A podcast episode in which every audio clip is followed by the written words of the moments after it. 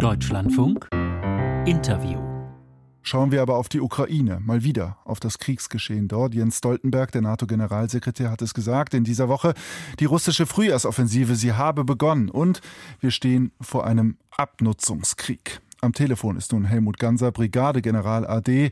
Er ist Diplom-Psychologe und Politologe, war einst stellvertretender Leiter der Stabsabteilung Militärpolitik im Verteidigungsministerium, Dozent für Strategie an der Führungsakademie der Bundeswehr sowie militärpolitischer Berater beim ständigen Vertreter Deutschlands bei der NATO in Brüssel. Guten Morgen. Guten Morgen, Herr Küpper. Herr Ganser, dieser Krieg, der läuft nun fast ein Jahr. Nun soll es eine russische Frühjahrsoffensive geben. Wo stehen wir militärisch in diesem Konflikt? Ja, Russland hat offenbar frische Kräfte herangeführt aus der Teilmobilmachung in größerer Zahl und hat die Angriffe in der nordöstlichen Region Luhansk intensiviert, konnte offenbar auch kleinere Geländewinne erzielen in den letzten Tagen unter extrem hohen Verlusten. Ich habe aber den Eindruck, dass wir in den kommenden Wochen eher eine Fortsetzung des Abnutzungskrieges sehen werden mit weiteren fürchterlichen Verlusten äh, auf beiden Seiten. Und was die Frühjahrsoffensive angeht, die Sie erwähnt haben, vermute ich, dass die militärischen Fähigkeiten der russischen Armee nicht ausreichen werden, um große Raumgewinne zu erzielen gegen die tief gestaffelten, kampfstarken Verteidigungslinien der ukrainischen Streitkräfte. Und das sage ich, obwohl ja klar ist, dass in den nächsten Wochen äh, die westlichen Kampf- und Schützenpanzer mhm noch nicht zur Verfügung stehen werden. Das wäre so mein eher optimistisches Szenario für die Ukraine. Aber im Krieg gibt es immer Friktionen und Überraschungen. Ich kann mhm. mit dieser Einschätzung auch falsch liegen. Die Panzer, die westlichen Panzer, sie sollen nicht in den nächsten Wochen zur Verfügung stehen, aber sie sollen da doch recht bald kommen. Zwar nicht so groß wie ursprünglich anvisiert, die Stückzahlen, aber dennoch, sie sollen kommen. Das hat der Bundesverteidigungsminister Pistorius gesagt. Wie würde das Ganze, diese Lieferung, das militärische Geschehen verändern? Ja, ich denke, das können wir im Blick auf den Frühsommer vielleicht äh, einschätzen. Ich gehe mal davon aus, dass im Frühsommer äh, circa 100 westliche Kampfpanzer und nochmal 100 Schützenpanzer äh, in den ukrainischen Streitkräften verfügbar sein könnten, dann in vier bis fünf Bataillonen. Ich nehme an, dass die Ukraine diese Panzerkräfte vor allem in Gegenangriffsoperationen einsetzen will. Das kann im Raum Donetsk und Luhansk im Osten, aber vor allem auch im Süden der, der, äh, der Ukraine geschehen in Richtung Krim. Mhm. Die westlichen Panzer werden natürlich einen Unterschied machen wenn sie taktisch professionell eingesetzt werden. Da geht es ja um die Frage, inwieweit die russischen Kommandeure das Gefecht der verbundenen Waffen bereits beherrschen, also den aufeinander die ukrainischen Kommandeure. Einsatz. Ja, ja, die Ukra Entschuldigung, die ukrainischen mhm. Kommandeure das Gefecht der verbundenen Waffen bereits beherrschen. Es ist ja klar geworden, dass die russischen Kommandeure das nicht können. Äh, also den aufeinander abgestimmten Einsatz ganz verschiedener Kräfte wie Panzer und Panzergrenadiere, Infanterie, Artillerie, Pioniere, Luftunterstützung. Aber es ist schwer einzuschätzen, wie weit ihnen das gelingt. Aber Sie sagen auch gerade schon, Luftunterstützung, die gibt es ja bislang nicht. Ja, also was die Luftunterstützung angeht, äh, findet sie offenbar auf beiden Seiten kaum statt, äh, weil äh, auch die Russen ihre, ihre Kampfflugzeuge zurückhalten, weil die, die Luftabwehr so, so stark ist. Und das ist, wäre auch ein, sicher ein Problem für die, für die ukrainische Seite. Also da bei diesen ganzen Forderungen nach Kampfflugzeugen fehlt mir, fehlen mir eigentlich noch die konzeptionellen Grundlagen, wie die denn einzusetzen wären.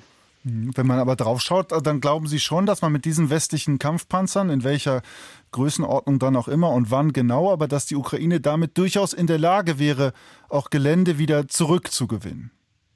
Ja, ich denke, ich denke schon. Und wenn man sich Szenarien anschaut, da sehe ich schon, dass es, es äh, vielleicht gerade im Süden Panzerschlachten geben wird, auch mit hohen Verlusten, auch zerschossenen Leopard und Mardern. Das wird dann auch in, durch die Medien gehen. Äh, und da kann man sich nun verschiedene Szenarien vorstellen. Äh, zum Beispiel in einem, einem ersten Szenario würde es zu weiteren Abnutzungsgefechten kommen, Panzergefechten kommen, ohne dass größere Raumgewinne auf beiden Seiten erzielt werden, äh, mit vielleicht mit dann der Option von, von äh, Kriegsbeendigungsverhandlungen. Mhm. Im zweiten weitergehenden Szenario, das ich mir so vorstellen könnte, gelänge es den ukrainischen Verbänden, mit den Leopard einen schnellen Panzervorstoß bis an das Asowsche Meer zu führen. Also die russische Landbrücke wurde gewürdig geteilt ja. und die Versorgungslinien zur Krim, zur Krim würden unterbrochen. Für die Ukraine wäre das natürlich ein Gewinnszenario, für den Kreml aber ein hochgefährliches Krisenszenario im Krieg, von dem ernsthafte Eskalationsrisiken ausgehen würden, nach meiner Einschätzung.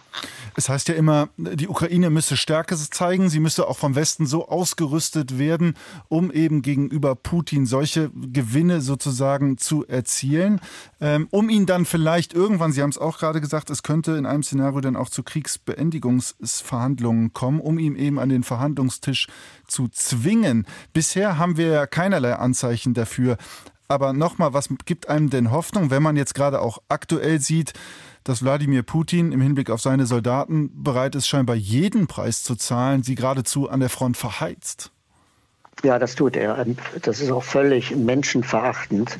Und ich fürchte, es muss vermutlich noch viel schlimmer kommen, bevor es besser wird und bevor Putin bereit ist, über eine Kriegsbeendigung zu reden. Also wie viele junge Männer kann er noch, noch verheizen, bevor seine Position im äh, Kreml in Moskau wackelt. Wie viel Teilmobilisierung kann er sich noch leisten?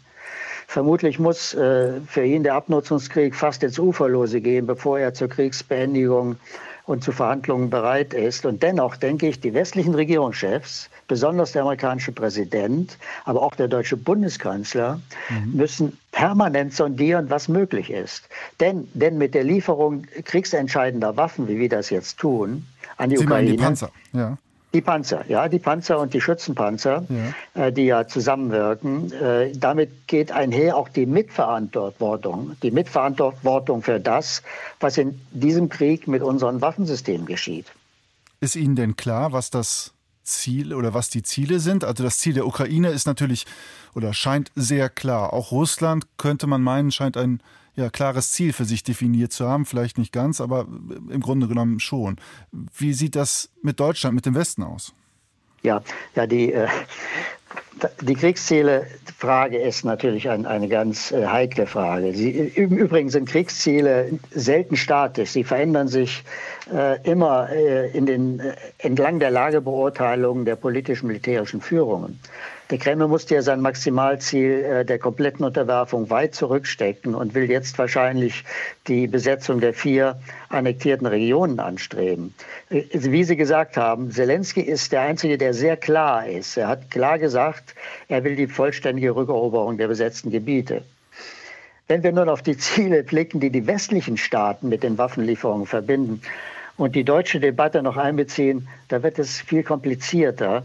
Da ist man sich natürlich nicht einig. Zum Beispiel der Satz, die Ukraine darf den Krieg nicht verlieren, der ja oft benutzt wird. Mhm. Dahinter können sich noch viele versammeln, weil es unterschiedlich interpretierbar ist.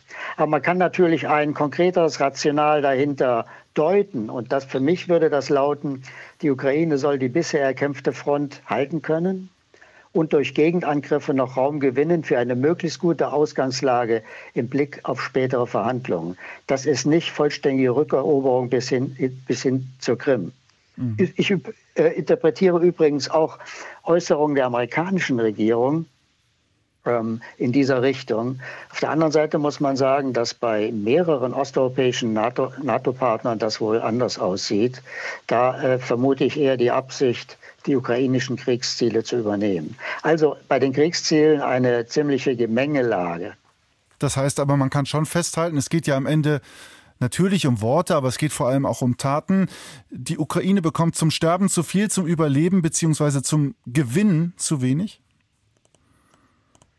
Die Frage ist, was mit Gewinnen gemeint ist. Ich bin der. Naja, ja, der die Kriegsziele der Ukraine umzusetzen. Ja, ja.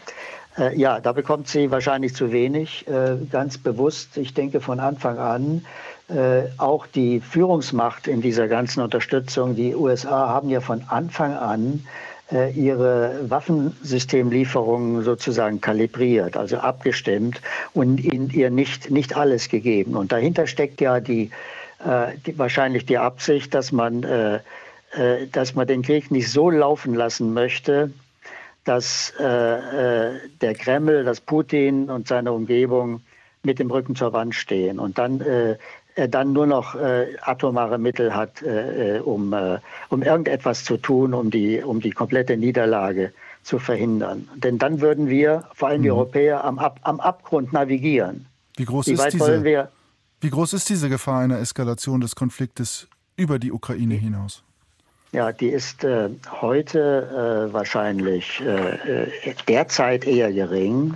Sie könnte äh, höchstens dann äh, noch entstehen, wenn zum Beispiel eine, eine russische Rakete, ein Irrläufer auf westlichem Gebiet, auf NATO-Gebiet niederschlägt. Aber ich sehe, dass die, die Eskalationsgefahr nicht in den Panzerlieferungen an sich, sondern in, in einem Kriegsverlauf, der zum Beispiel dazu führt, wie ich eben in einem Szenario gesagt habe, mhm. äh, dazu führt, dass die äh, ukrainischen Truppen äh, vor der Krim stehen und dann äh, äh, Russland äh, einen, eine auch strategische Niederlage in Kauf nehmen müsste. Und dann sehe, dann sehe ich die, die reale Eskalationsgefahr und ich möchte es eigentlich nicht so weit kommen lassen. Ja. Heute Morgen live hier im Deutschlandfunk. Helmut Ganser, Brigadegeneral AD. Er war einst stellvertretender Leiter der Stabsabteilung Militärpolitik im Verteidigungsministerium. Vielen Dank für das Interview. Gerne.